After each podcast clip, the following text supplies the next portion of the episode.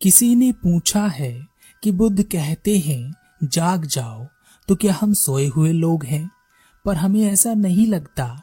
हम तो रोज सुबह उठते हैं, अपने काम करते हैं, अच्छे सोच विचार भी करते हैं, फिर हम सोए हुए कैसे हो सकते हैं?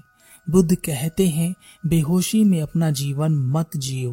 पर हम शराब या दारू या कोई और नशा नहीं करते तो फिर हम कैसे बेहोशी में जी सकते हैं?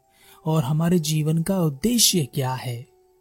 जब हम पूछते हैं कि हमारे जीवन का उद्देश्य क्या है, तब यही बात तो साबित होती है कि हम बेहोश हैं, क्योंकि बेहोश व्यक्ति को ही पता नहीं होता कि वह कहाँ जा रहा है, उसे जाना कहाँ है, उससे कुछ भी पूछो, वह कुछ जवाब नहीं दे पाता। फिर या तो वह कहीं गिरा पड़ा मिलता है, या कोई और उसे अपने कंधों पर उठाकर कहीं छोड़ देता है। खुद तो वह कहीं जाने लायक नहीं रहता। हमें लगता है कि हमने जीवन को धारण किया है, पर बात यह है कि जीवन ने हमें धारण किया हुआ है। इसी कारण जीवन तो अपने उद्देश्यों को पूरा कर ही लेता है, पर हम अपने जीवन का उद्देश्य भी पता नहीं कर पाते। क्या आपको पता है कि आपके जीवन का उद्देश्य क्या है? बिल्कुल पता होगा, क्योंकि आप कुछ बनना चाहते होंगे, कुछ करना चाहते होंगे, और जो आप बनना या करना चाहते हैं, वह भी आपका उद्देश्य ही है। पर सही सही कहें तो यह भी आपका उद्देश्य नहीं है, क्योंकि इनमें से कुछ भी आप नहीं कर रहे हैं।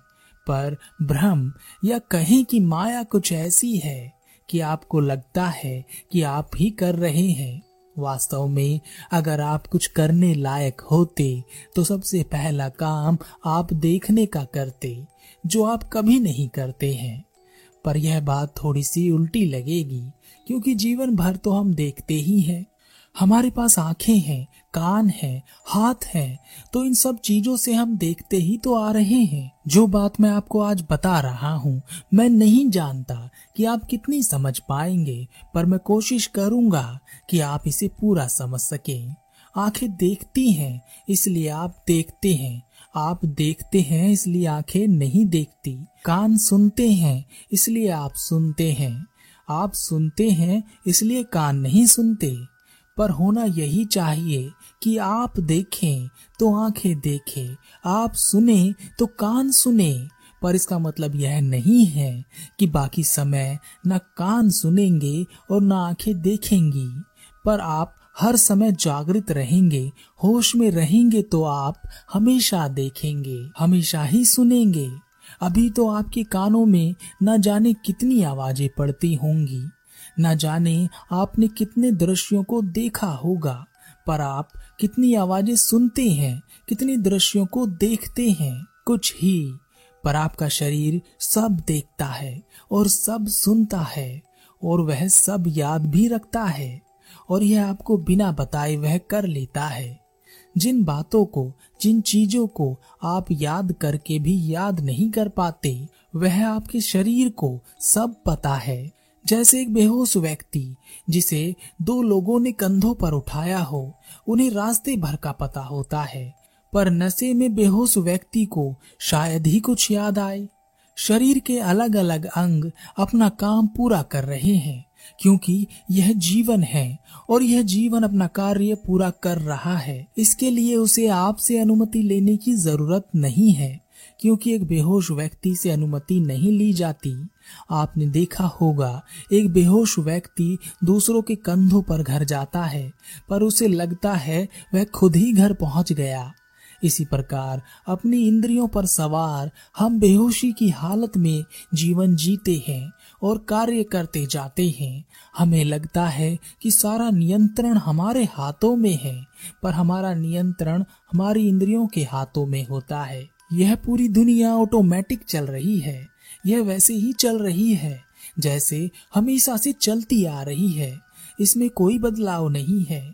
कुछ चीज़ें जो अलग दिखती हैं, वह बस रहन सहन का फ़र्क ही नज़र आता है। बाकी सब वही का वही है। और जीवन अपना उद्देश्य ऐसे ही पूरा करता है। वह एक के बाद एक नियमों का पालन करते हुए एक लय में आगे बढ़ता जाता है। जैसे जीवन आपके पूर्वजों से लेकर आप तक पहुँचा और आपसे होकर आपके आने वाली पीढ़ियों तक पहुंचेगा, पर आपने देखा होगा कि आज की पीढ़ी अपने पूर्वजों से बहुत ज़्यादा इंटेलिजेंट है। इसी तरह आने वाली पीढ़ी बहुत अधिक इंटेलिजेंट होने वाली है। पर इन सब का जीवन एक सा ही है। सब जन्म लेते हैं। चाहे आप, चाहे आपके पूर्वज, चाहे आने वाली पीढ़ी ही क्यों ना हो, सब जन्म लेते हैं। बचपन में खेल खिलौनों से खेलते हैं। जवानी में काम वासना में पड़े रहते हैं। थोड़ा और अधिक मेच्योर होने पर काम और नौकरी के चक्कर में लगे रहते हैं, धन कमाते हैं, शादी करते हैं, बच्चे पैदा करते हैं, उनकी चिंता करते हैं, फिर वह बड़े हो जाते हैं, फिर उनकी शादी की चिंता, फिर उनके बच्चों की चिंता। पर यह तो होना ही है, लेकिन इसके अलावा भी बाकी सब एक सा ही होता है, जैसे क्रोध आने पर चीज़ों को तोड़ना, फोड़ना धन कमाने के लिए गलत कार्य करना, सेक्स के पीछे भागते रहना, ज़मीन के लिए लड़ना, नफरत करना, हमेशा अपने अहंकार को आगे रखना और अपने आप को आगे दिखाना और जीवन में सुख पाने के लिए दौड़ते रहना जो कभी नहीं मिलता। मिल जाए तो सुख संभाल कर रखने की कोशिश करते रहना। पर यह जीवन ऐसा ही है। आपके पूर्वजों से लेकर आपका और आपसे लेकर आने वाली पीढ़ियों तक का सब यही करने वाले हैं, क्योंकि यह सब आपके शरीर में प्रोग्राम कर दिया गया है और आप एक प्रोग्राम के तहत ही चलते हैं। आप खुद से कुछ नहीं कर पाते और हर बार आप इस प्रोग्राम को अपनी आने वाली पीढ़ी को सौंपते हैं। यह बात सुनने में कुछ अजीब सी लग सकती है, पर ऐसा ही है। लेकिन कभी कभी कुछ लोग ऐसे भी आ जाते हैं जो अपने प्रोग्राम को तोड़ देते हैं, क्योंकि उन्हें कुछ अजीब सा लगता है। उन्हें यह सब जो एक साथ घट रहा है, अजीब लगता है। उनमें देखने की दृष्टि उत्पन्न हो जाती है और जब वह जाग जाते हैं तब वह तथागत गौतम बुद्ध और महावीर जैसे हो जाते हैं। उनका जीवन वैसा नहीं होता जैसा कि आम आदमी का जीवन होता है।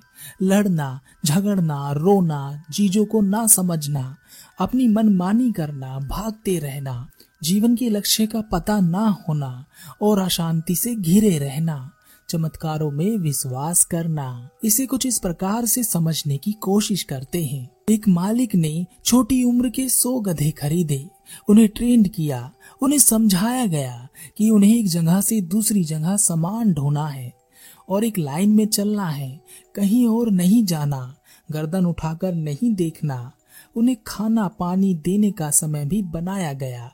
सब अपना काम ठीक से कर रहे थे, उन गधों की पीढ़ियाँ भी आगे बढ़ी। बढ़ते बढ़ते गधों की संख्या 500 हो गई। सारे गधे अपने जीवन में व्यस्त थे। वे लड़ते, हँसते, गाते, खुश होते और सो जाते। एक दिन उन्हें एक नई जगह पर काम पर भेजा गया। सब लाइन में लगे हुए थे और सब सर झुकाकर चले जा रहे थे। तभी अचानक एक गधे को प्यास लगी। उसकी प्यास बहुत ज़्यादा थी। पानी की तलाश में वह अपने झुंड से अलग हो गया। प्यास बहुत मायने रखती है जीवन में। आपको जिस भी चीज़ की प्यास होगी, उस चीज़ तक आप पहुँच ही जाओगे। बिना प्यास के तो कोई पानी भी नहीं ढूंढता। और कभी कभी यह प्यास इतनी बड़ी हो जाती है कि एक बूंद पानी के लिए लोग लड़ मरते हैं। और जीवन में यह प्यास केवल पानी की ही नहीं होती। पद, प्रतिष्ठा, मान, सम्मान, अधिकार धन दौलत ज़मीन और सेक्स की भी होती है, जिसकी प्यास जितनी बड़ी होती है और जिस चीज़ के लिए होती है, वह उतनी ही जल्दी उस चीज़ तक पहुँच जाता है। पर किसी किसी की प्यास इन सब चीज़ों के साथ साथ ज्ञान की भी होती है, खुद की भी प्यास होती है, खुद को जानने की भी प्यास होती है। तो वह गधा पानी की तलाश में निकल पड़ा, उसे नदी दिखाई दी। वह नदी के किनारे पर पहुँचा और जैसे ही वह पानी पीने के लिए आगे बढ़ा उसे पानी में अपनी परछाई नज़र आई और अपना प्रतिबिंब देखकर वह डर गया। उसे लगा कोई और जानवर है जो उसे देख रहा है। वह तेज़ी से पीछे हटा। उसने फिर से डरते डरते अपने कदम बढ़ाए और जैसे ही वह पानी पीने चला, वैसे ही उसे फिर से अपना प्रतिबिंब दिखाई दिया। पर इस बार वह रुका। उसने ध्यान दिया। उसने ध्यान से देखा। उसने देखा कि जैसा वह करता है वैसा ही प्रतिबिंब भी करता है। फिर जैसे उसकी पूरी दुनिया बदल गई, उसने पहली बार अपने आप को देखा। वह देख रहा था अपने आप को, पानी में। फिर उसने पानी पिया, फिर उसने गर्दन उठाकर चारों ओर देखा। सब कुछ बदला बदला सा था। इतना कुछ वह कभी नहीं देख पाया था। वह भागता हुआ अपने झुंड के पास गया। और सबसे कहा, देखो देखो, वहाँ बहुत सारा पानी है, उस पानी में कुछ है, तुम्हें दिखाता हूँ।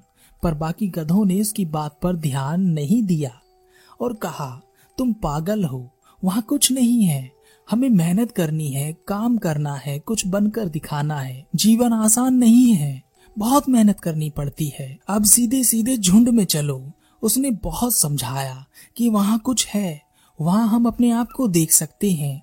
अभी तक हमने एक दूसरे को ही देखा है, पर वहाँ हम अपने आप को भी देख सकते हैं।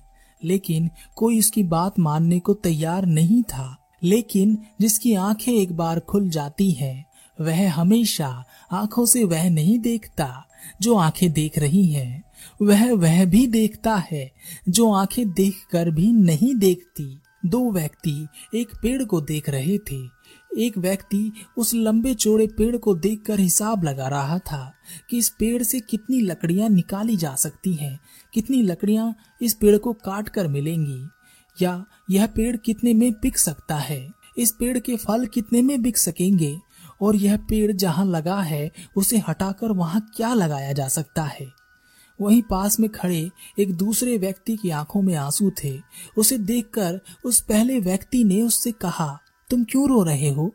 उस दूसरे व्यक्ति ने कहा, यह पेड़ कितना विशाल है, कितने वर्षों से यहाँ है, कितनी जिंदगियों को इसने देखा होगा, इसकी छाव कितनी घनी है, कितनी शीतलता यह दे रहा है, इसकी छाव से बाहर निकलो तो सूरज जलाने को तैयार है, इसके ऊपर सैकड़ों पक्षियों ने अपना घर बसाया है, कितना प्रेम, कितनी करुणा है, इसके भीतर यह कहकर वह व्यक्ति उस पेड़ के समक्ष झुक गया और उस पेड़ को अपने गले लगा लिया।